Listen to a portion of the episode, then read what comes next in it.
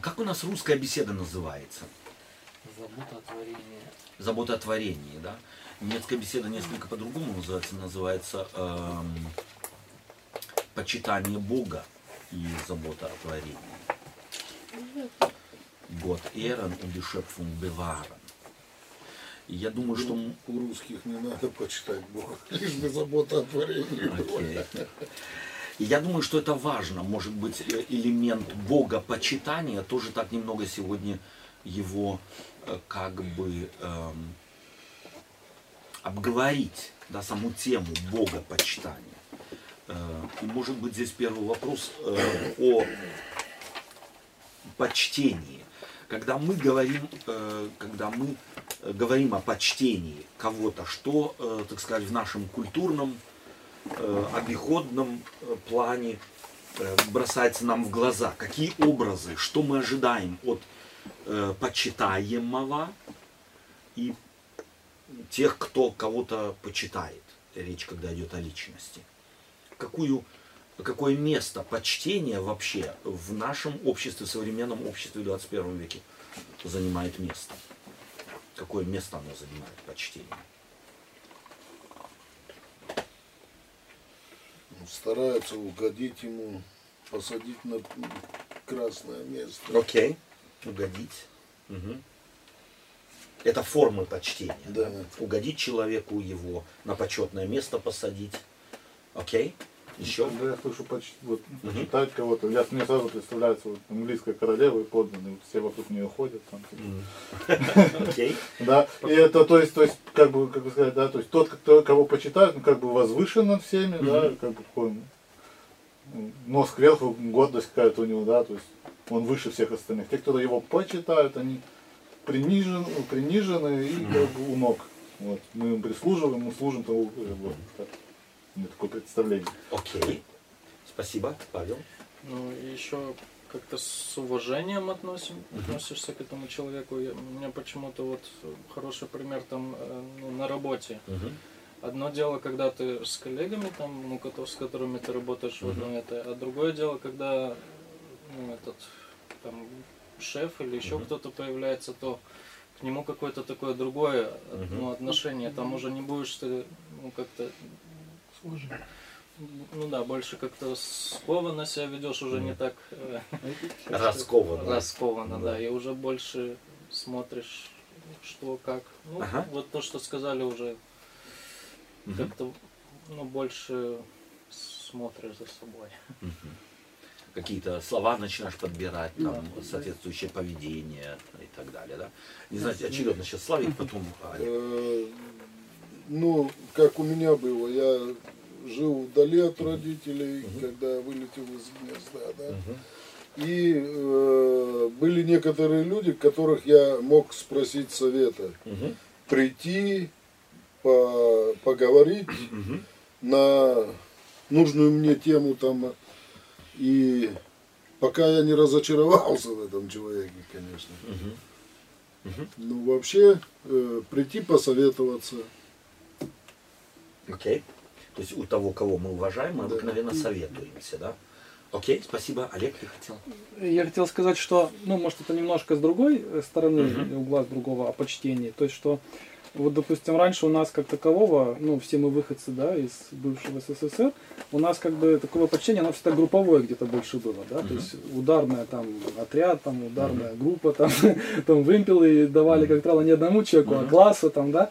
То, в принципе, сейчас вот в мире, в мир капитализма, скажем так, или век капитализма, uh-huh. больше акцент все-таки делается на личном э, выделении человека. Потому что uh-huh. когда человека лично проявляет почтение к нему, его это очень сильно мотивирует, да, особенно это очень видно в бизнесе. Вот, поэтому делается невероятно много для того, чтобы как-то сделать, отличить человека за его какие-то определенные заслуги, да, то есть ему там uh-huh. дают определенные льготы там, и так yeah. далее и тому подобное. Uh-huh. Вот, поэтому, мне кажется, это очень актуально сегодня. Вот, очень актуально именно этот момент, как выражается это почтение. Только. Как оно только выражается, да. Это форма. Да? Да. И поэтому у меня, собственно говоря, следующий вопрос. Я просто, может быть, произнесу то, что часто слышу, а потом, может быть, так немного ваша реакция. Слышу я часто сегодня, что многие люди выражают некоторое негодование или сетуют на тот факт. Сегодня вообще такой формы уважения нет. Да? Люди никого не уважают, больше каждый сосредоточен на себе и прочее сетование. Как вы к этому относитесь? Можете вы подтвердить такой факт? Если да, то, может быть, некоторые примеры. И если вы не можете подтвердить, то есть говорите, нет, я вижу по-другому, все-таки этот элемент существует в обществе, то тоже подтвердить желательно было бы. Подожди.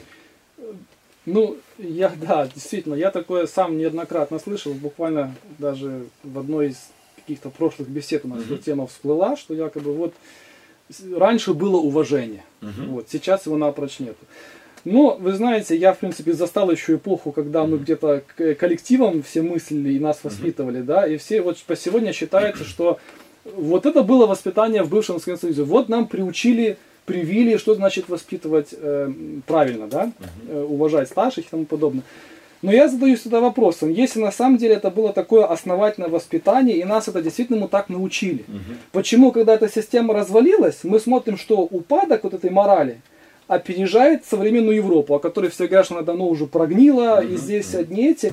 То есть для меня это все-таки факт или где-то доказательство того, что это уважение, оно было искусственное. То есть его под давлением нам привили, мы были научены, потому что, знаю, если я не уступлю этой бабушке место, то меня осудят просто. Не потому что я хотел уступить, на самом деле, внутри, понимал, это пожилой человек, надо, да. Вот, поэтому... Я считаю, что это не совсем объективная точка зрения, что якобы раньше было вот так. Uh-huh. да? То есть оно было вот так, но, опять же, что под этим подразумевается? И каковы были мотивы. И какие были мотивы, uh-huh. да. Сейчас не уступишь бабушке место? Э, кстати, вот к этому можно? Да. Говори, Павел. Именно вот уступить место, я заметил, первое время я тоже думал, ох, тут они такие, ну как здесь в Германии, такие некультурные, ну как... Там всегда было старше уступить, uh-huh. независимо. Uh-huh. И у меня один раз такой пример был, ну я сидел, и там ну, женщина зашла постарше. Она, ну я раз ей уступил место, она говорит, что я такая старая уже, что вы мне место? Она, она уже, она как бы обиделась, что я, ну как, что я думаю, что она не может стоять, и что uh-huh. она вот-вот упадет. И потом вот я каждое утро езжу на трамвай, уступают места. Uh-huh. Если видят, что человек... Ему трудно стоять или не может стоять, уступают места. Не уступают, пока не... Не, не, усту, уступ... есть, есть всякие люди, которые... которые... Я... Но это было и в России. Есть, есть, как, есть которые... Это было и там, и здесь. Есть которые нахалы, они заходят, садятся, ему ничего не, не, ну, не, не важно. Но очень многие люди, они если видят, что человеку ну, ему трудно стоять или еще, то они уступают. Но нету такого, что вот ты старше и уступил, а именно кто, кто нуждается ага. в этом. Нет какого-то, так сказать, нет какого-то клише, да. э, а, так сказать, люди стараются как бы оценить обстановку и по обстановке действовать. Это то, что ты хочешь сказать. Да. Спасибо. Я, я, я, я редко езжу на трамвае, на поезде, в основном на машине. И... Сколько раз я попадал, то... Тебе не уступали. Не, не, не, не, то, что, не то, что мне не уступали. Я, я могу выкинуть, если мне... Если ты на костылях зайдешь, то тебе уступят. Вы знаете, это, это и мой опыт был. Вот то, что ты говоришь, я тоже редко езжу на общественном транспорте, но как-то случилось такое, я ехал на эс-бар, Эм, сижу и зашла женщина, а, так сказать, сработала привычка. Ну, зашла женщина, у нас, в принципе, считалось в, нашем, в наших краях, зашла женщина, кто бы ты ни был, старый мужчина, молодой и так далее, встань, уступи ей место. Зашла женщина постарше, так, ну, чувствовалась она пожилая, она постарше меня, думаю, уступлю ей место. Она на меня не только э, сказала тебе то, что ты сказала, она на меня отпустилась. За даже... кого вы меня считаете? Да вы что, это самое, что я даже... постоять не могу, сидите спокойно, где вы сидите, что вы прыгаете старость и так далее и тому подобное. Да. То есть эм, дело в том, больше что... обидела человека, чем... Больше обидела человека, чем помогло. Унизили. Да, как бы обидели, ну, обидели, унизили. Да, вот еще хочу сказать, да. что... Э, может быть, в таком возрасте э, ты, я, там постарше люди... Те уступят, и с костылями зайдет, а молодежь не уступает. Уступает. Сколько уступает. Я видел, блин. Славик, ты молодежь уступает. Ты сам сказал, Славик, ты редко ездишь, ну, так что не ну, обобщай. Сколько, сколько раз попадал? Ну, если ты, ты три раза в год ездишь на трамвае и там не уступают, это не значит, что... С трех раз можно сделать уже выводы. Ну а люди, ездят, тысячи, да? ну, а люди ездят семьсот раз в год, туда и обратно. Кажется, да, они устали уступать, да? За эти три раза ни, ни один Все. не поднялся. Я думаю, что это не тема, что это не тема. Это твой опыт, есть другие опыты, и я думаю, что, может быть, на этом и остановиться, потому что у каждого свой опыт, собственно говоря. И здесь мы видим еще и, почему я этот вопрос задал. Что мы чувствуем, что оно связано с культурой. То есть есть элементы почтения, но они выражаются по-другому. То есть, если мы и здесь мы не можем не оценивать общество, мы не можем не оценивать людей, не исходя из нашей культуры. В этом наша проблема очень часто. То есть мы кого-то считаем за менее развитых, менее культурных, только потому что представления о том, как должен вести себя человек, не совпадают с теми, которые практикуются там, как раз где я нахожусь. Я думаю, что поэтому, может быть, на самом деле стоит быть осторожными с выводами. Почему? Потому что с моей точки зрения может оказаться, что данное общество не бескультурное, но у них критерии, критерии культуры не совпадают с моими. То есть здесь разница. Но... Э, Поэтому не обязательно то общество не культурное, просто не совпадает с моими критериями культуры. Окей, еще элементы почтения. То есть я так понимаю, что у нас есть две точки зрения. Мы говорим, элементы почтения есть, кто-то за то, что они есть. Другие говорят, нет, оно потеряно где-то, да. Но опять-таки давайте мы не забудем, что это в связи с нашими привычками, в связи с нашим представлением о культуре. То есть мы от чего-то отталкиваемся, не от какого-то глобального принципа, а мы отталкиваемся от нашего субъективного, привычного принципа. Давайте мы прочитаем из, из книги «Бытие», вторая глава, пятнадцатый стих. Посмотрим на тот статус, который Бог отвел человеку. Первая книга Моисея или Бытие, вторая глава, пятнадцатый стих. Если кто-то...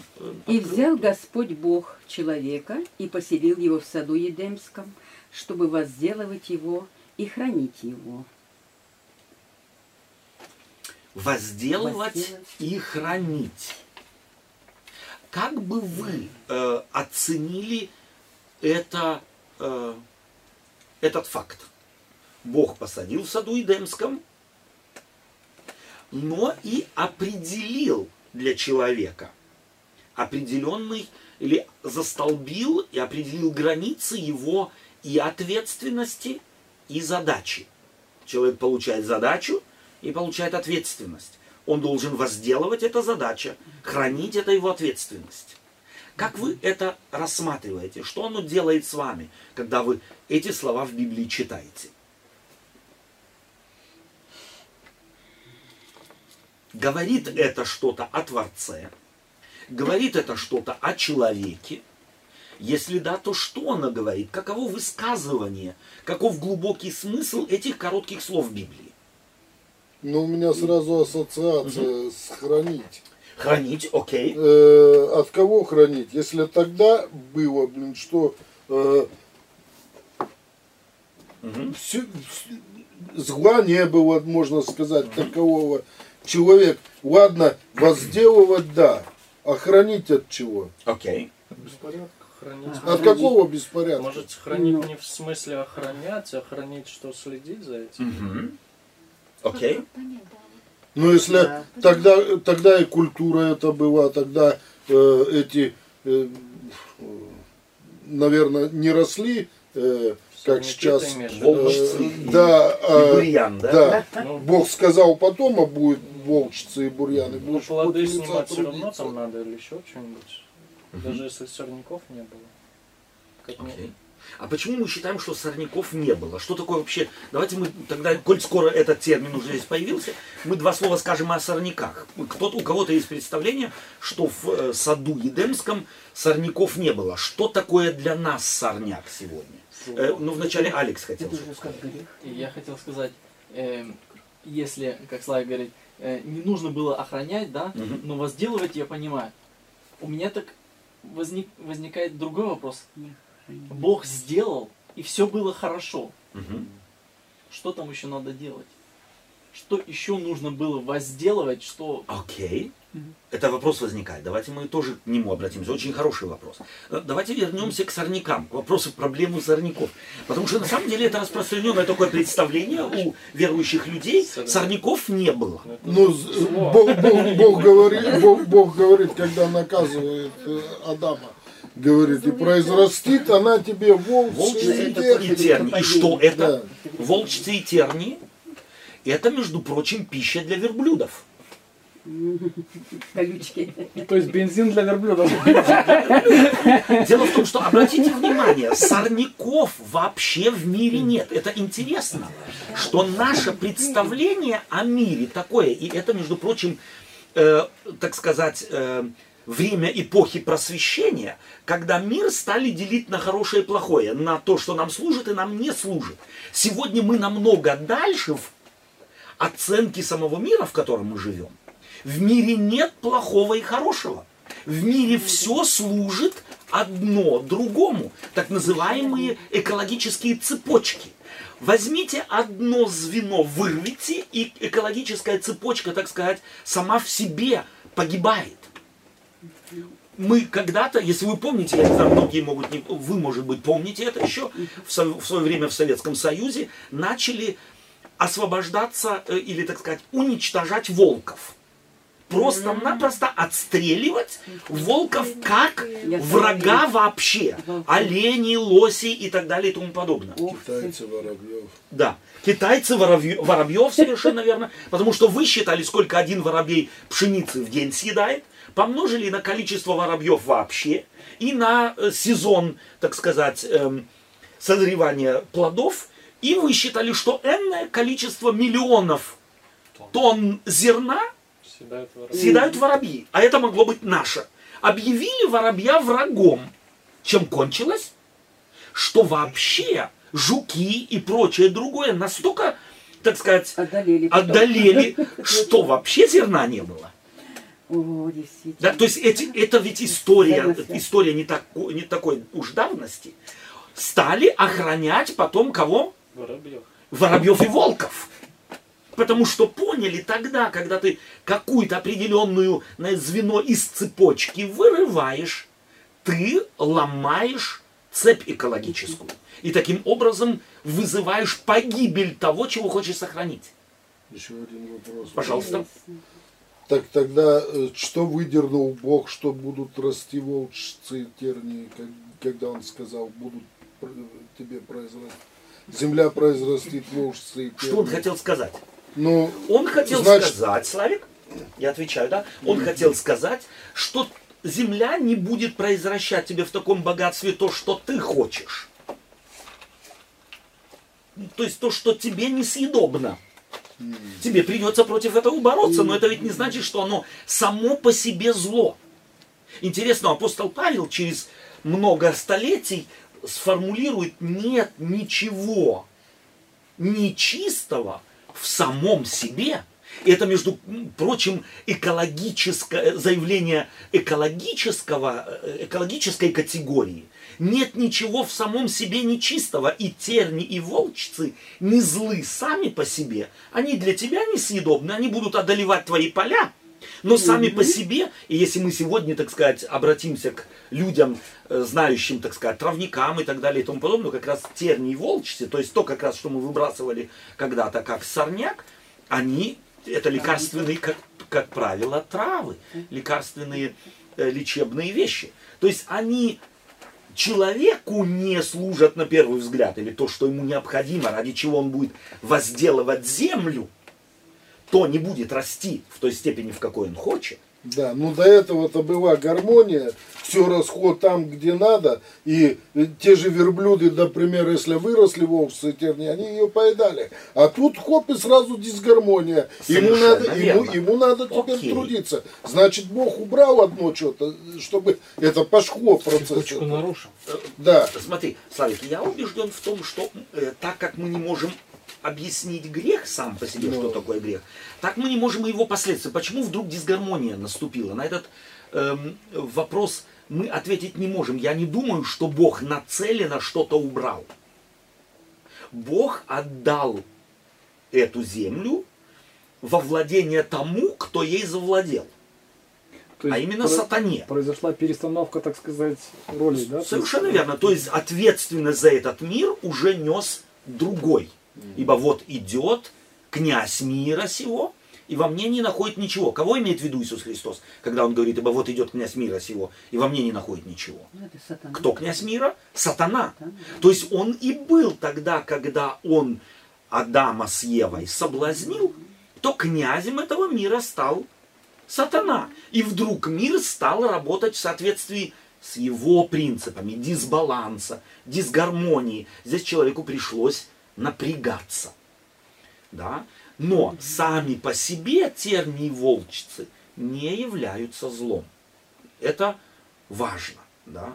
И я привел вам библейский принцип, сформулированный апостолом Павлом. Теперь еще раз возвращаемся к этому, к этому заданию. Пожалуйста, Олег. Я хотел два слова сказать. Вот знаете, я все время верил большую часть своей, так сказать, жизни в то, что действительно Эдемский сад — это нечто, вот Господь им создал такую чудную mm-hmm. зилью, да, и mm-hmm. просто бери, наслаждайся, ходи там, mm-hmm. апельсинчик скушал, мандаринчик скушал, да, там закатом полюбовался. Mm-hmm. Но mm-hmm. сейчас я считаю, что это больше Бог, по сути, им дал лего-конструктор. Mm-hmm. То есть они могли, потому что они созданы по образу и подобию Божию. То есть это, по сути, был, э, скажем так, он им дал э, сырой материал, который они должны бы, по идее, были развить в нечто лучшее и превосходное. То есть он был идеален в том смысле, э, что все было в гармонии, как мы говорим, не было греха. Но это не означает, что это было конечное что-то. Okay. Да? То есть они могли это было развить настолько, насколько им позволила бы их фантазия. Начало было, когда Адам дал имя каждому животному, это он же сам. Это уже разрабатывал, да. уже там этот процесс оценивал, да. как бы, да, окей. Начинал как бы вот этот процесс. Потому что ведь я часто такое мнение слышу, что якобы осуждается то, что сегодня делают, скрещивают, допустим, какие-то виды растений, mm-hmm. да, что мы вмешиваемся как бы в Божьи законы.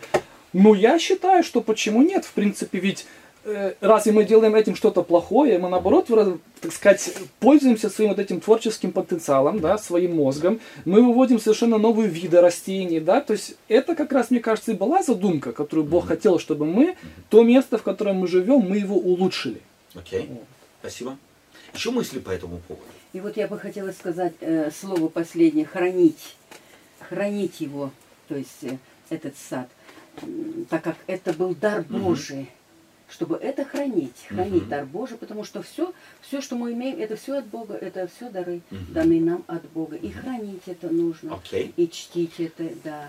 То есть не охранять, а хранить. А хранить. Да. Каким бы словом мы заменили это, более, может быть, э, таким пластическим, более, э, больше выражать. Ухаживать. Ухаживать, еще какое? Заботиться. Заботиться. Да. Ценить. Ценить. Да. Окей? Okay? То есть под хранить означает не, отхра... не охранять от кого-то, а хранить в том смысле, чтобы бережно относиться. Мне интересно, да. вы в еврейском переводе тоже хранить? Да, этот глагол, я сейчас, у меня его в памяти нет, поэтому я не буду врать сейчас. Это русские, наверное, так перевели. Почему? Но в русском языке есть разница между охранять и хранить. Хранить — это оберегать. Хранить — это бережно относиться к чему-то. А охранять — это от кого-то, кому-то не дать. Да, то есть в этом, в этом нюанс. Я считаю, что бережно относиться как раз относится вот к этому слову «хранить». Да, если ты охраняешь, то ты можешь схломать, что ли? По-немецки «беварт». «Беварен». «Беварен». «Nicht schützen». «Я беварен». То есть это вот то бережное отношение от, э, к, к к тому. Я думаю, то, то, что вы сказали, мне нравится это. То есть относиться к этому как к дару. То есть если тебе кто-то что-то подарил ценное, оно тебе ценно, то ты это будешь и хранить. То есть ты будешь бережно к этому относиться. Но еще раз к слову «возделывать». На самом деле твой, твоя мысль о лего, да, лего-модули такие. Много, многие богословы сегодня сходятся в том, что Бог не создал всех видов, допустим, собак, которые мы сегодня имеем. Да? То есть это продукт исполнения человеком его задания. Бог не создал всех видов и сортов яблок, которые мы сегодня имеем. Это исполнение человеком задания Божьего. Да? То есть в рамках Бог вложил в это так называемое э, главное или первое яблоко все те сорта, которые в нем были. Человек мог выявить, что же в нем Бог, в это, так сказать, в эти э, первоформы вложил. Доисторические формы. Таким образом, возделывать это значит еще и выявлять то, какие характеристики Бог в, тот или друг, в ту или другую истори, доисторическую форму вложил, и относиться к этому из позиции бережного отношения. И здесь, может быть, на самом деле делает сегодня у нас есть целая наука, э, э, ограничивающая или ищущая этические нормы, этические формы, как далеко может наука идти. Да, это довольно важный вопрос. Я думаю, он заключен вот в этом слове «бережно». То есть науке разрешено не все. И где эти границы ее? Это опять-таки, если я бережно отношусь, если я дорожу тем, что есть, то тогда э, любой экспериментатор будет смотреть, чтобы он не разрушил данного. Допустим, атомная бомба – это тоже э, результат возделывания. Но, скорее всего, тот, кто начал это делать, он эту границу перешагнул. И по сегодняшний день мы, так сказать, человечество создало атом, атомную бомбу, но стараются теперь те, у которых их нет, но, этих бомб, но они хотят их создать, чтобы их от этого, этой глупости удержать.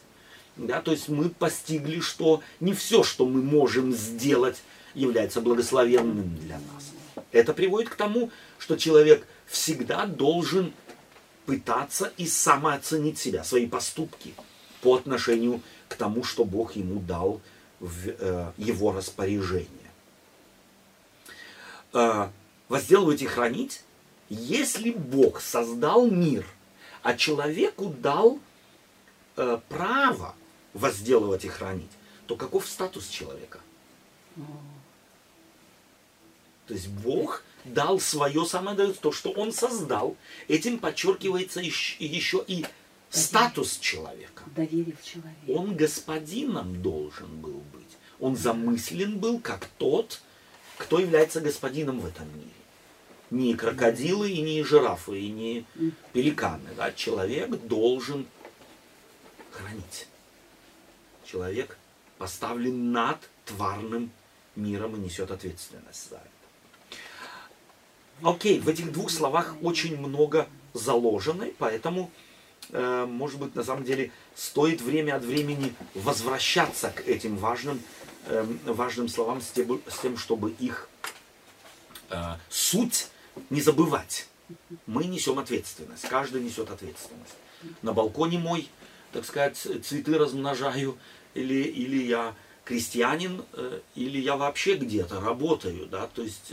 Быть человеком думающим. Вообще, я убежден в том, что как раз церковь, которая, мы в прошлый, в прошлый раз говорили о э, шесть дней работой, а седьмой отдыхай, это была наша тема, э, и мы там увидели, что в самой этой теме заложены и экологические принципы, что верующий человек, ему окружающая среда не может быть безразлична. И так как мы с вами не являемся ни шефами каких-то крупных компаний, ни э, каких-нибудь электростанций там, или еще чего-нибудь, я хотел бы два слова или два предложения. Давайте мы соберем, здесь может быть идеи, как мы могли бы быть э, людьми, которые идею экологии практикуют. Где и как.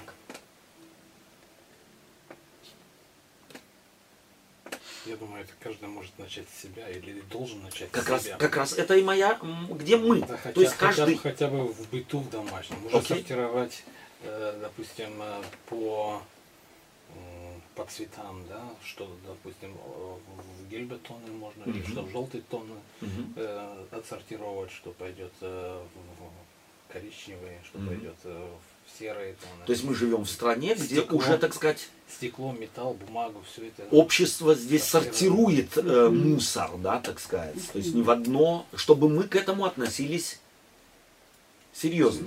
Да, то есть на самом деле с ответственностью. Это не, не просто игрушки. То есть этим я упрощаю процессы совершенно определенные и содействую тому, чтобы мир вокруг меня не засаривался. Спасибо тебе. Еще мысль. Да, вообще Павел. Мусор не, не бросать, где попало. Не бросать, где попало мусор. Ну да, это тоже. Если... Это экология.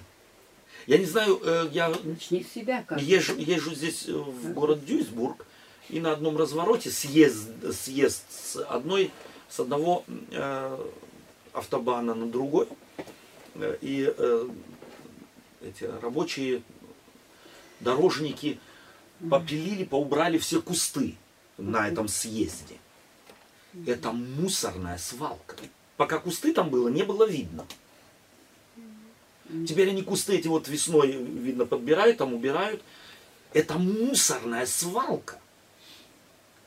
Каждый только по кусочку. Кто сигарету выкинул в э, окошко, кто фантик от э, э, конфеты, кто еще... Я спрашиваю себя. Я спрашиваю людей, ну что трудно оставить у тебя в машине, а потом взять дом, дома и положить в мусорку. Вот так на улицу бросать. В итоге в сумме получается буквально мусорная гора. Я Даже сейчас, не в мусорку, сейчас... тут же мусорка на каждом углу okay. практически. Я сейчас в Дуйсбурге на, на асфальт больше нигде не видел. На асфальтах, где не перед надо светофором останавливаешься, большая-большая корзина для мусора. Можешь подъезжать и выкидывать. Тоже хорошо, окей. Okay. Mm-hmm. Пожалуйста, Олег. Я вот... Алекс. Mm-hmm. Мы есть общество. И я вот э, хочу поделиться опытом. Вот, допустим, раньше у меня была такая точка зрения, допустим, да, если я ночую в отеле, да, угу. я заплатил там своих пятьдесят евро, да, и могу час под душем стоять, угу. да, то есть как бы там же счетчик да. считай, не считай, да, да оплачено угу. все. И я считал это правильно и разумно, угу. да, то есть как бы я заплатил, угу. имею право. Но э, в какой-то момент я подумал, ну, ведь на самом деле, что это дополнительно, когда вот, скажем так, пришло просвещение, что okay. вообще перерасход mm-hmm. воды, что это для экономики, для экологии, да. Mm-hmm. И я понял на самом деле, что с таким мировоззрением, когда каждый думает, да, страдает вся экология, потому что mm-hmm. производство воды, очистка воды, это невероятно сложные процессы, требующие очень, так сказать, больших затрат, да. Mm-hmm. Или, допустим, мне тоже понравилось, как в одном отеле, для меня это тоже, раньше об этом никогда не задумывался, mm-hmm. а тут пришел момент, где, как вы, да, вот в отель заходите, полотенечко для рук, да, да. полотенечко для ног, то есть ага. если ты в душ идешь, да, чтобы на пол да. ложить, и большое полотенце да. в общем вытираться, да. да. И там такая, значит, большая это, табличка висит, где говорят, что, дорогие посетители, если вы останавливаетесь там на один или два дня, было бы неплохо, если бы вы экономили угу. да, полотенце. То есть мы не проблема, мы вам новые дадим, но вследствие того, что это же все стирается, это угу. химические препараты, угу. мы загрязняем окружающую среду. И вот для меня вот этот произошел клик такой, думаю, а действительно, зачем тебе сразу все испачкать полотенце, если ты можешь, ну, не в том плане, чтобы теперь экономить и ну, там да. маленьким полотенцем вытираться, да, но возьми столько, разумных. сколько тебе, да, в разумных, возьми столько, сколько тебе надо, не злоупотребляй. Окей. Да? То есть вот это, я считаю, это тоже важно, чтобы, как вот, да, у нас вот этот подход, менталитет, да. У нас то есть, обычно, типа, халява. Алис инклюзив, да, это значит, да. до уже все.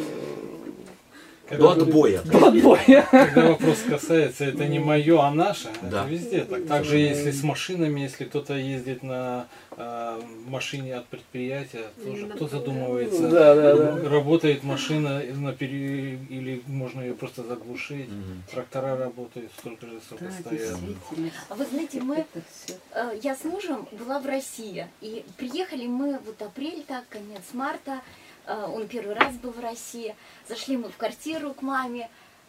И вообразил он, как в баню. У нас все батареи работают. Там с октября по май. Там. И вот мы ну, там спали. Не регулируют. Да, не регулируют. Вот такая батарея настолько мощно работает, что мы даже окна открывали. Тут-то мы привыкли. Мы регулировали как бы, вот тепло, тепло не да. регулятором, а форточка. Форточка. И другой вот вопрос. Может быть, вот мы сейчас как бы вот живем в таком веке, все на машинах. Вы знаете, в тридцать лет я здесь уже праздновала, в Германии. Я получила велосипед. В тридцать два я получила машину. И все.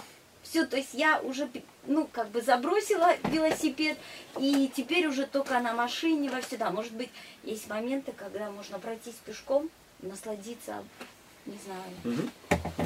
То есть, то есть можно не всегда использовать другая. Транспорт, да. да. Угу. И... э, другое. Же, то да. есть, на самом деле, возможностей много. много. То, что ты рассказал, э, я вспомнил, э, в, в детстве у меня...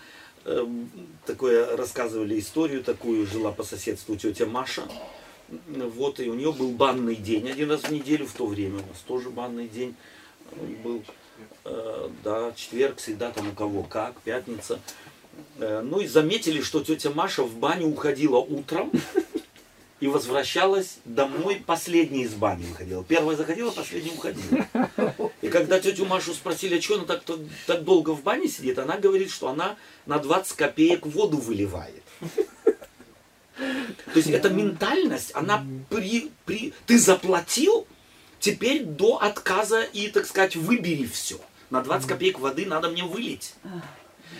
Э, то есть на самом деле, вот чтобы мы, на самом деле, даже заплатив, брали столько, сколько надо. И не, от, не оставляли, если я заплатил кран, э, пусть течет там и так далее. Да, на есть, самом деле есть, столько, есть, сколько есть люди, надо. Как у меня тетка рассказывала, в другую крайность впадают. Угу. Значит, что я вот вам э, сделаю, я буду шпарить, воду буду выливать, и вы и не поймаете меня. Счетчики стоят, а она по капле собирает ведра. Окей, это тоже бывает.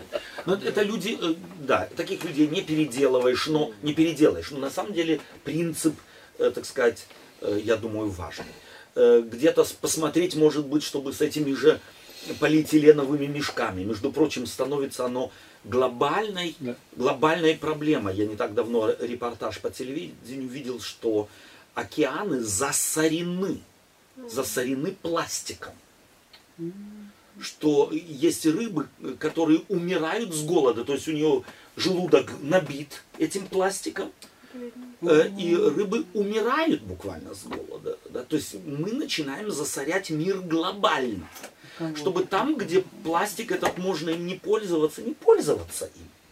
Потому что там, где не будет спроса, там не будет и производства. Да? Чтобы мы тоже и на эти вещи смотрели, и где-то оно начинается с маленького.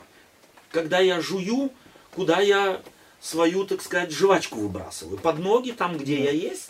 Или у меня остается это бумажка в кармане, я ее кладу в карман? С этого начинаются глобальные перемены. То есть они начинаются в голове. И у каждого отдельно, если мы, так сказать, это делаем, этому будут подражать дети, этому будут подражать внуки, где-то друзья и знакомые. Таким образом возникает культура охраны, культура возделывания и бережного отношения к тем ресурсам, которые нам Бог дал. Спасибо вам за ваши идеи. Я думаю, это неплохие мысли. Следующее... Давайте мы текст быстренько прочитаем. Матфея двадцать два, тридцать четыре по сорок. Кто-то может прочитать быстро. Матфея двадцать вторая глава, тридцать четвёртый по сороковой стих.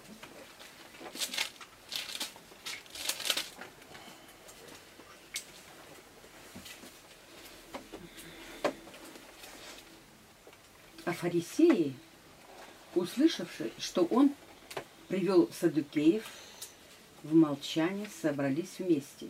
И один из них, законник, искушая его, то есть нашего Спасителя, спросил, говоря: «Учитель, какая наибольшая заповедь в законе?» Иисус сказал ему: «Возлюби Господа Бога твоего всем сердцем твоим, и всей душою твоею, и всем разумением твоим.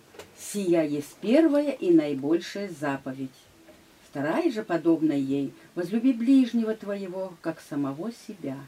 На сих двух заповедях утверждается весь закон и пророки. И дальше еще, да? Все. Все. Да. Вопрос. Э, в чем вы видите, так сказать, вот связь здесь? Связь э, между почитанием Бога, э, э, хранить или бережно относиться к э, природе и вот этим, вот этим, этим ответом Иисуса Христа. Есть здесь какая-то связь? Если да, то какая? Если нет, то... Возможно... Да. Пожалуйста. Нет, я еще думаете. Ломаю руки. Да. Что возлюби? Бога, да. То есть то, что я говорила перед этим, последнее слово «храни», оно как бы сочетается вот это, что возлюби Бога твоего всем сердцем твоим и ближнего твоего, как самого себя. Это как бы... Опять же, я хочу сказать, что, что это все дар. Нашего ничего нету, мы ничего не имеем. Угу. Все это даровано нам даром. И вот этим дорожить, это хранить и возлюбить Бога. Угу. Я дальше не буду. Угу. Спасибо вам. Спасибо, Павел. Я чуть-чуть дополню, можно? Да, мне кажется, что это его творение. И да, если да, да, если да. я как бы его люблю, то и то, что и он сделал, то я и это буду любить. А к этому относится и наша окружающая среда, и, ну, и конечно, ближний, потому что людей он точно так же сотворил, как, как и все остальное. Окей. Правильно. То есть здесь э, применим принцип, как ты можешь говорить, что ты любишь Бога, если окружающую среду, которую Он создал, людей, которых Он создал, ты не любишь, относишься по-пустительски, относишься по-хамски, относишься как... так сказать, грабитель, да, к природе и так далее и тому подобное. Потребительский. То, потребительский, совершенно верно. То есть тот, кто Бога любит, не может потребительски относиться к миру. Он будет бережно относиться к миру. То есть любовь будет главным действующим мотивом, главным подгоняющим мотивом. То есть если я не плюю, так сказать, не выплевываю мою жвачку на улицу, только чтобы меня не оштрафовали, то это одно. Значит, я ее всегда сплюну там, когда, если я буду уверен, что меня не оштрафуют. Да. А если я Бога люблю и мир, в котором живу, и плюю на него, то тогда я плевать на него не буду. Да. Получается, мы никто не любим, ни мир, в котором мы живем, ни Бога. Совершенно верно. Совершенно верно. И потому я рад немного этой теме, потому что она очень практическая. Мы христианство редуцируем на морально-этические нормы и очень узко. Да? Соблюдай субботу, не ешь свинину и отдай десятину. И на этом все наши обязанности кончились. А потом, когда ты стоишь под душем, не думай. Когда ты что-то покупаешь, ах, что-то выбрасываешь, ну как все, так и я. То есть христианство гораздо больше, так сказать, чем просто поверхностное соблюдение каких-то поверхностных, поверхностных принципов. На самом деле это имеет что-то общее с нашей душой. И ты правильно говоришь. Если я к природе отношусь по-хамски, то я Бога не люблю. Если я к окружающей среде отношусь по-хамски, я Бога не люблю. То есть мое отношение к Богу обнаруживается моим отношением к окружающей природе, к людям, к себе равным, к животным. Мне нравится один э, пастор, э, как-то сформулировал э, следующим образом эту, эту заповедь, этот принцип. Любишь ли ты Бога, можно определить по тому, боится ли тебя твоя собака, когда ты заходишь домой. Ага. Как ты к ней относишься? Ах, Убегает да. ли кошка из дома, когда хозяин зашел? Совершенно верно. То есть, понимаете, о чем идет речь? Вы смеетесь, это так? Ой, это это, слушайте, как это, это на самом деле так. Это Господь ведь видит все. Он же наблюдает за нами. Да. Как ты заходишь домой, дети сбегают. Да, да? Не видим. А Но мы, мы здесь еще как-то говорим, да, дети еще терпят меня как-то. ну, на самом деле на всех уровнях обнаруживается. Потому что если человек этим принципом не пропитан, то на поверхности он всегда может демонстрировать, так сказать, свою некую лояльность к Богу. А если этот принцип пропитан, то он по всей линии будет жить этим принципом. Экология ли это, окружающая среда, люди, животные, э, все, на всем будет это отражаться. Ты спрашиваешь, как быть? Мы ищем ответ, как быть. Как быть с этим?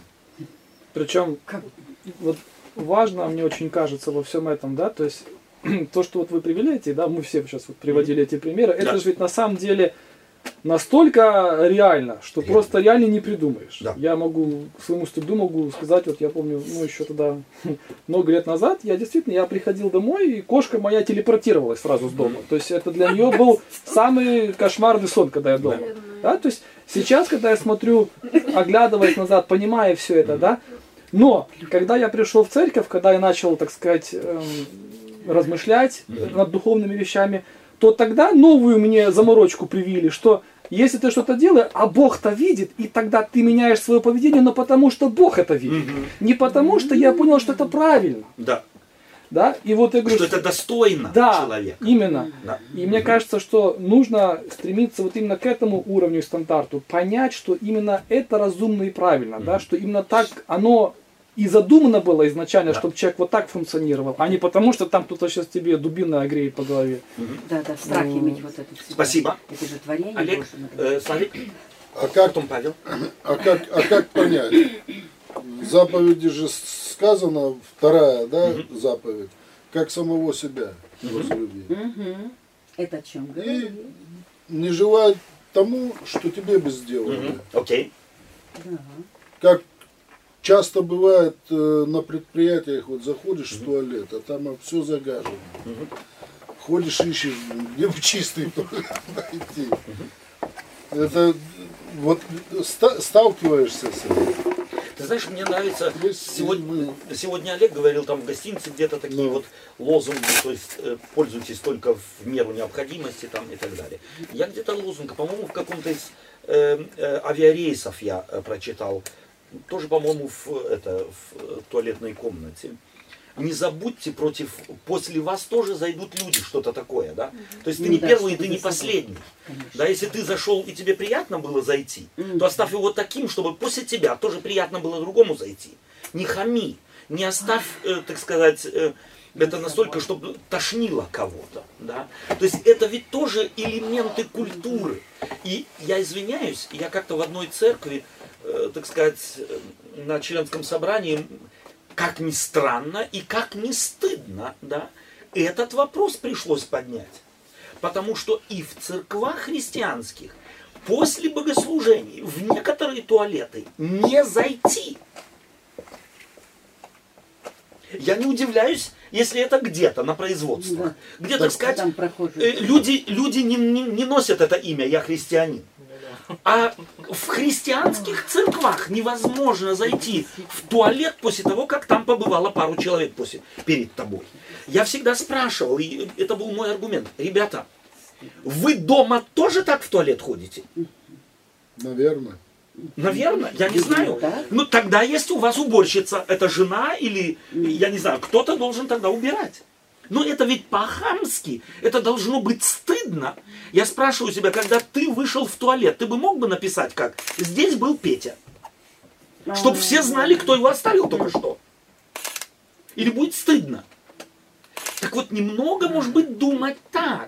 Я зашел, мне было приятно. И оставить после себя. И оставить после себя так, чтобы следующий, кто зайдет, ему было бы приятно. Это даже в наших церквах не правило, не факт. Дело не говоря уже о том, как мы ведем себя где-то. Дело, дело в том, что пишут. Э, Здесь был я. Везде. Не, не, не, не. Таблички, таблички висят. Да. Какой ты туалет нашел, такой оставь после себя. Ну, какой-то мы его находим, таким мы его и оставляем. Да, если он нет, ну бывает-то чистый, заходишь, если его помыли, все, да, заходишь. А в течение дня ходят, потом уже не зайдешь. И я вот поражаюсь тоже, да? Этот человек работает здесь. И ходит в этот туалет же. Он думает, он один раз сходил, все, больше не пойдет туда. Ему же опять придется идти туда. Окей, Олег еще что-то хотел. Я хотел к этому дополнить единственное. Я помню, когда у нас два года назад выступал на этом Криллингене, приглашенный был Лисичный, он же преподает в Зоокской Духовной Академии. И он вот рассказывал точно такой пример. То есть представьте, Зоокская Духовная Академия. Да? Там учатся кто? Одни христиане.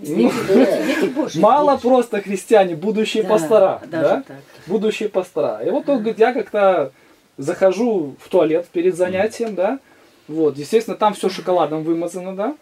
Вот. Приходит потом на это и говорит, вопрос, с чего начинается богословие? Ну и посыпались ответы, да, там с того, что он говорит, богословие начинается с того, что я покидаю туалет чистым, ну то есть как зашел, таким, да, каким таким, его. какие я да. его застал. То есть вот. Э... А может быть даже, а может быть даже, если я его застал грязным, то, то я что-то сделаю, чтобы чуть-чуть он более или менее. Я, я изменяю мир к лучшему, да. возделывать и хранить. То есть если я зашел в грязный в силу моих возможностей, я теперь не должен чистить туалет, но в силу моих возможностей на извиняюсь, кто-то перед тобой. Раковину ты там был. Возьми, почисти чуть. Раковину сполосни, если ты, если ты уходишь. То да. есть возделывай. Да. Не только оставляй таким, каким ты его встретил. Сделай его лучше. Сделай твой мир вокруг тебя лучше. Это тот минимум, который Бог от нас ожидает. Эм, естественно, и максимум. То есть не только я оставляю каким. Я стараюсь его лучше оставить, этот мир. Оставляешь, убираешь, если бывает припрет, что уже некуда дальше идти, то приходится, блин, убирать и потом садиться. А потом садиться, да. Окей. Так его, опять его сделать. Нет, я после себя не гажу потом, я оставляю. А чтобы самому сесть, приходится убирать. Теперь еще, ты, мне кажется, Славик важный вопрос поставил. Иисус Христос или, да, Бог в Священном Писании говорит, возьми Господа Бога твоего, ближнего твоего, как самого себя. Мы на этом неоднократно останавливались уже, но еще раз.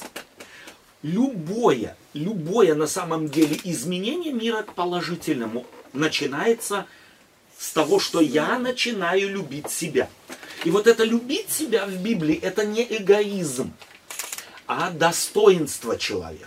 То есть я, мое достоинство мое настолько высоко, что я не могу позволить себе плюнуть где попало. Я не могу себе позволить мусор выбросить где попало. Я не могу позволить себе э, относиться потребительски к миру, в котором я нахожусь. Пожалуйста. А где тогда находится граница между достоинством и эгоизмом? Окей. Я могу относиться, как бы я считаю, что я к себе с достоинством отношусь, mm-hmm. на самом деле это эгоизм неизвестно какой. Окей, okay, я думал... Или наоборот. Да. Окей. Okay. Да, пожалуйста, где граница между достоинством и эгоизмом? Я не знаю. Ты не знаешь, окей. Давайте выработаем. Я себя ценю. Где-то, потому что эгоизм, он... Большинство сосредоточено на чем-то материальном. Вот что, когда у меня что-то есть, вот тогда я и пуп земли. Когда у меня много денег, вот тогда я уверен, я идентифицирую я, себя да, через, через то, что, что я имею. Я имею да. Окей, окей, одна из возможностей. Пожалуйста, Алекс. Um, я думаю, если возлюби, возлюби ближнего как самого себя, то даже в эгоизме, если mm-hmm. я себе желаю, например, mm-hmm. то же самое материально, да? Mm-hmm. и дом, и машину, и там, и то, и то, и то, и то, угу. то пожелал бы я это, или даже больше того, угу. моему ближнему. Если okay. ты эгоист, то ты не пожелаешь. Именно. Да, и я да. думаю, здесь начинается то, что граница... Выявить, где Вы... да, граница. Выявление. Эгоизм выявляется то, если я это уже не желаю моему ближнему, а только себе. Окей. Okay. Еще есть мысли? Пожалуйста. Спасибо делаю, тебе. Пожалуйста. Я думаю, это можно проверить, проверить себя. Какие мои мотивы? Мотивы, окей. Okay. Какие они должны быть? Как их сформулировать? Потому что, если я говорю, это общее и важное да. правило, это общее и важное правило, но как его проверить? Что мне... Прикоснуться к эгоистическим мотивам и к э, мотивам любви к ближнему. Где и как? Я думаю, что все, что вы сказали, поведение, очень дело, правильно да. и хорошо, но И думаю, может быть, вот этот нюанс стоит э, отметить. Эгоист требует всего к себе, чтобы было чисто, чтобы было убрано, чтобы не валялось. Человек с чувством собственного достоинства обеспечивает этим людей. Он спрашивает себя, достойно ли я оставил место, на котором я был? Достойно ли я поступля, поступаю сейчас того звания, того статуса, как христианин, который я имею? Достойно ли это? То есть у человека с чувством достоинства, именно библейским, совершенно другой ракурс. Он смотрит, оценивая себя. Эгоист смотрит, оценивая других по отношению к себе. Я оценю себя по отношению к другим. Достойно ли я поступил? Это чувство собственного достоинства. А эгоист смотрит, поступили, бы, поступили ли достойно другие по отношению ко мне. Можно? Трудно это? Я думаю, нет, да? Нет, конечно. Это принципиально. То есть человек с чувством собственного достоинства всегда оценивает свой поступок по отношению к другим. Достойно ли я поступил? Правильно ли поступил? Хорошо ли я поступил? Обидел, оскорбил или нет? Человек с эгоистическим, так сказать, эм, характером, или э, которому эгоизм диктует его поведение, он всегда оценивает, достойно ли по отношению к нему поступили окружающие. И, как правило, естественно, эгоист всегда говорит, не дали, и я не дам. Не поступили, и я не поступлю. Он воздает людям по, как ему кажется, тому, как они относятся к нему. Вопреки. Вопреки. И здесь мне нравится принцип, опять-таки, единственный принцип, который никто так не сформулировал, как Христос. Если вы только любящих вас любите, то что особенного делаете? То есть хри- христианство ожидает от последователя за Христом чуточку больше. Если ты зашел, простите, мы остановились на этом туалете, и, может быть, на нем и за- застолбим это все один раз. Если ты только оставляешь туалет таким, каким ты туда зашел, то ты ж ничего особенного не сделал. Если вы только любящих вас любите, то ничего особенного не делаете. От христианина ожидается порядок больше. Порядок выше. Это ожидает, или это продукт достоинства. Это продукт статуса, в который Бог возвысил человека. Поэтому любящий Бога как само, и ближнего своего, как самого себя, оценивает свой поступок по отношению к другим.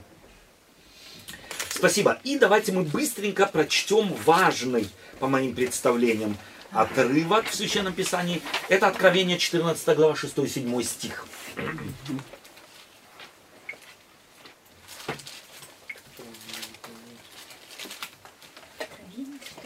«И увидел я другого ангела, летящего посредине неба, который имел вечное Евангелие, чтобы благовествовать живущим на земле, и всякому племени, и колену, и языку, и народу.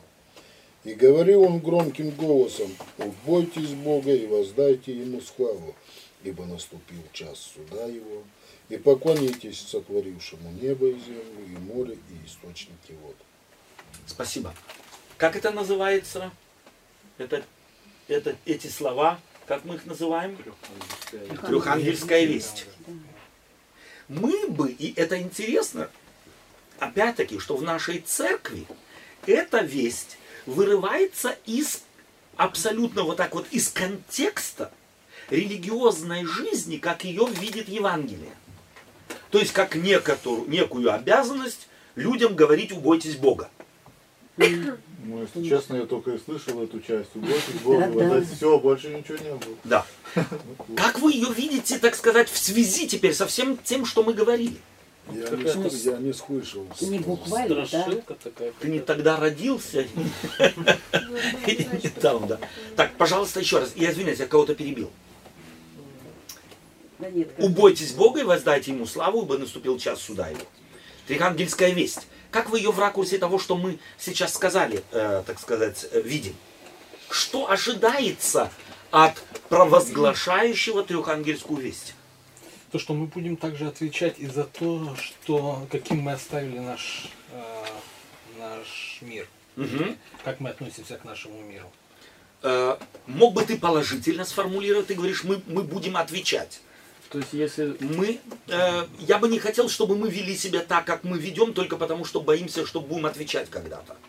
Да, потому что это, на, так сказать, э, в плане долгос, долгосрочного, э, так сказать, ракурса, оно вообще не работает. Да?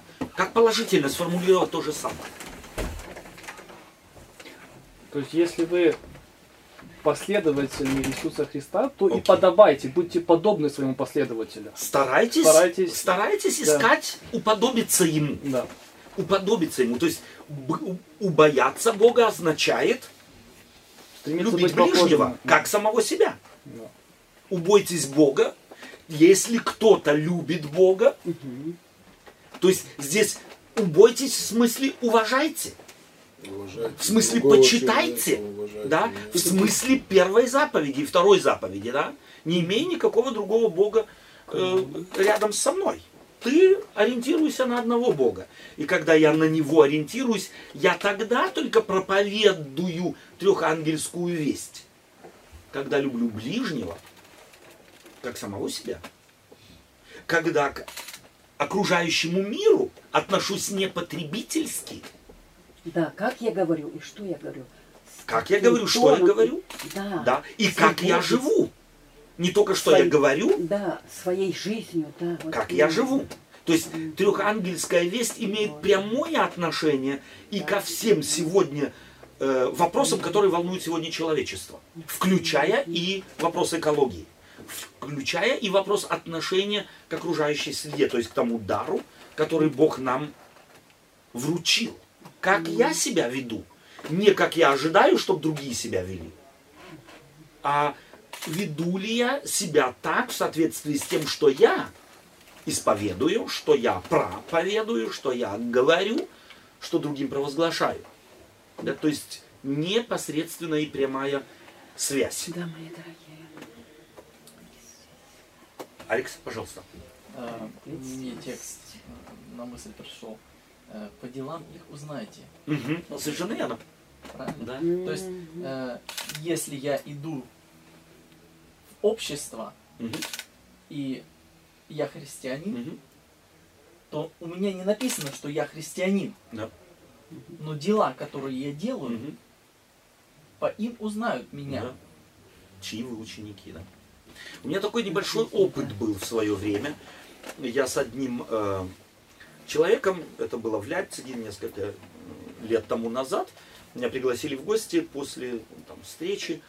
Идем с ним к нему домой, и на дороге лежит кусок хлеба.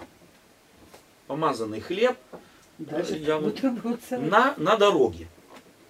Я взял этот хлеб, поднял и думаю, птички здесь не съедят, сто процентов. Положу так, чтобы не растоптали, не это самое, птицы, может быть, съедят, может быть, там это самое.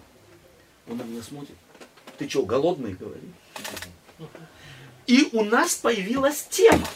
То есть это для меня пример. Если мы живем совершенно определенными критериями, то нам не надо будет навязываться и кому-то говорить. Эта тема через наше поведение, через то, как мы живем, темы эти будут открываться. Мы сможем с людьми говорить соответственно. И вся проблема может быть как раз в том, что мы вот на стадном инстинкте живем как все, э, поведение у нас как все, то есть мы подпадаем под влияние общества, в котором мы живем. Я думаю, все будет зависеть от того, кому я себя, э, не знаю, как по-русски правильно сказать, э, по-немецки, «Wem fühle ich mich verantwortlich», как по-русски правильно сказать? Перед кем я чувствую себя ответственным? Ответственным перед обществом. Или на самом деле перед Богом. И вот это «убойтесь Бога» для меня это вот этот взгляд в небо, положительный взгляд э, в небо. Перед кем я ответственен? Мы очень часто ответственны, и вот эта трехангельская весть мне тем нравится, что большинство людей сегодня сориентированы, как скажет тот, что скажет этот, что в церкви скажут, что мама скажет, что папа скажет, что, что кто скажет, авторитеты в мире. А трехангельская весть ведет к человеку к тому, чтобы он, наконец, стал спрашивать себя, а что скажет Бог? Как да. Он видит твое поведение. То есть ориентиры на совершенно другие критерии. Людей я всегда могу обмануть. Я всегда у людей могу создать впечатление и экологически, э, так сказать, э, корректного человека, э, человека и по отношению к людям человечному и так далее. Здесь я могу обмануть всех. Внутри никто не знает, как я. Но Бога не обманешь. И потому вот трехангельская весть – это ориентированность человека не на привычные критерии общества, окружающего человека, а на вечные критерии, на Бога. Что скажет Он по отношению к тебе? Попробуй на себя посмотреть Его глазами. Убойтесь Бога.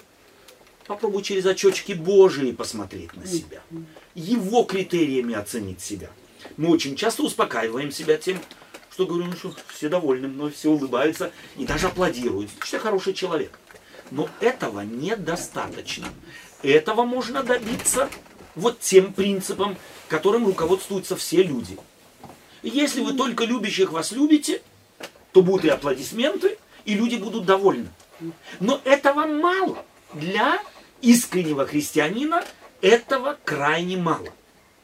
Искрен... От истинного христианина ожидается на порядок больше. И чтобы вот этот порядок достичь, трехангельская весть, попробуй на себя посмотреть глазами Божьими. Исследовать своей жизни, свое сердце. Совершенно верно. Как я, как я живу, как я поступаю. Окей. Можно с этим согласиться? Конечно же. Супер. Спасибо вам. Ставим точку. И не только соглашаемся, стараемся этим принципом Конечно. жить. Спасибо Чтобы это стало жизнью уже да. на практике. Да. И вы знаете, мне очень нравится одна вещь. Я ее когда-то учили, или как, обучали меня ее в душеспасательной работе. Предлагай людям, особенно в семейных там кризисах между родителями и детьми, да, предлагай людям менять э, механизм, к которым, к которым они привыкли. И когда они меняют эти механизмы, предлагай им одну важную вещь. Пусть они друг другу дадут мандат, право подсказывать, что кто-то забыл определенный критерий, на который они согласились. Давайте мы друг другу дадим мандат подсказывать. Подсказывать друг другу, вот именно в ключе, ты забыл, ты забыл, что ты христианин.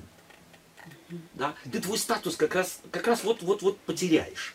Если мы позволим друг другу этот мандат, дадим каждому. То есть ты, Олег, если увидишь, у меня это подскажи мне, а я если увижу, я тебе подскажу. То тогда это приведет к изменению. Почему? Потому что мы все от склероза еще страдаем. Мы очень быстро можем забыть то, что очень искренне хотели. Да. Может, мы очень искренне сейчас все хотим и говорим, да, будем жить в соответствии с трехангельской вестью. Вышли за дверь и напрочь забыли. Давайте мы друг другу дадим этот мандат. Друг другу подсказывать. Мы, мы можем забыть. И не потому, что мы злобно забыли. И не потому, что мы злобные, так сказать, нарушители каких-то принципов. Мы со склерозом все. И помочь может вот этот второй шаг, он важен. Друг другу подсказывать. А потому Бог и создал церковь. Потому что внутри духовной семьи подсказывать друг другу, это не обидно, и это нормально. Если мы этот мандат друг другу дадим. Я соседу, если он мне этот мандат не дал, не могу сказать. Он мне скажет, кто тебя здесь учителем поставил. А в церкви это можно, больше того, нужно. Да, семья одна. Даем друг другу мандат? Да. Славик. Не за дверь, сейчас мы сядем в машину. Я не хочу, чтобы это, так сказать, мы давали этот мандат только потому, что стыдно не дать. Нет, это искренне. Давайте мы его на самом деле. А если не можем еще искренне дать, подумаем об этом. И, может быть, когда-то друг друга попросим. Вы знаете, это, между прочим, очень хорошая вещь. Я когда-то, когда переехал только в Германию, я знал о слабости моего немецкого языка. Он и сейчас у меня не очень хороший. Но я всегда находил в в среде, где нахожусь, людей, с которым, у которых, которым у меня было хорошее, так сказать, взаимоотношение, я знал, что они не пере, будут перегибать палку, и предлагал им, если услышишь, я где-то ошибку сделал, где-то я не так употребил слово, оборот речи, подскажи мне, пожалуйста. Это невероятно мне помогло. Мандат дать кому-то, это важно. И в церкви тоже. Подчеркнуть. Спасибо вам за общение, спасибо вам за э, участие, ваши мысли. Давайте помолимся.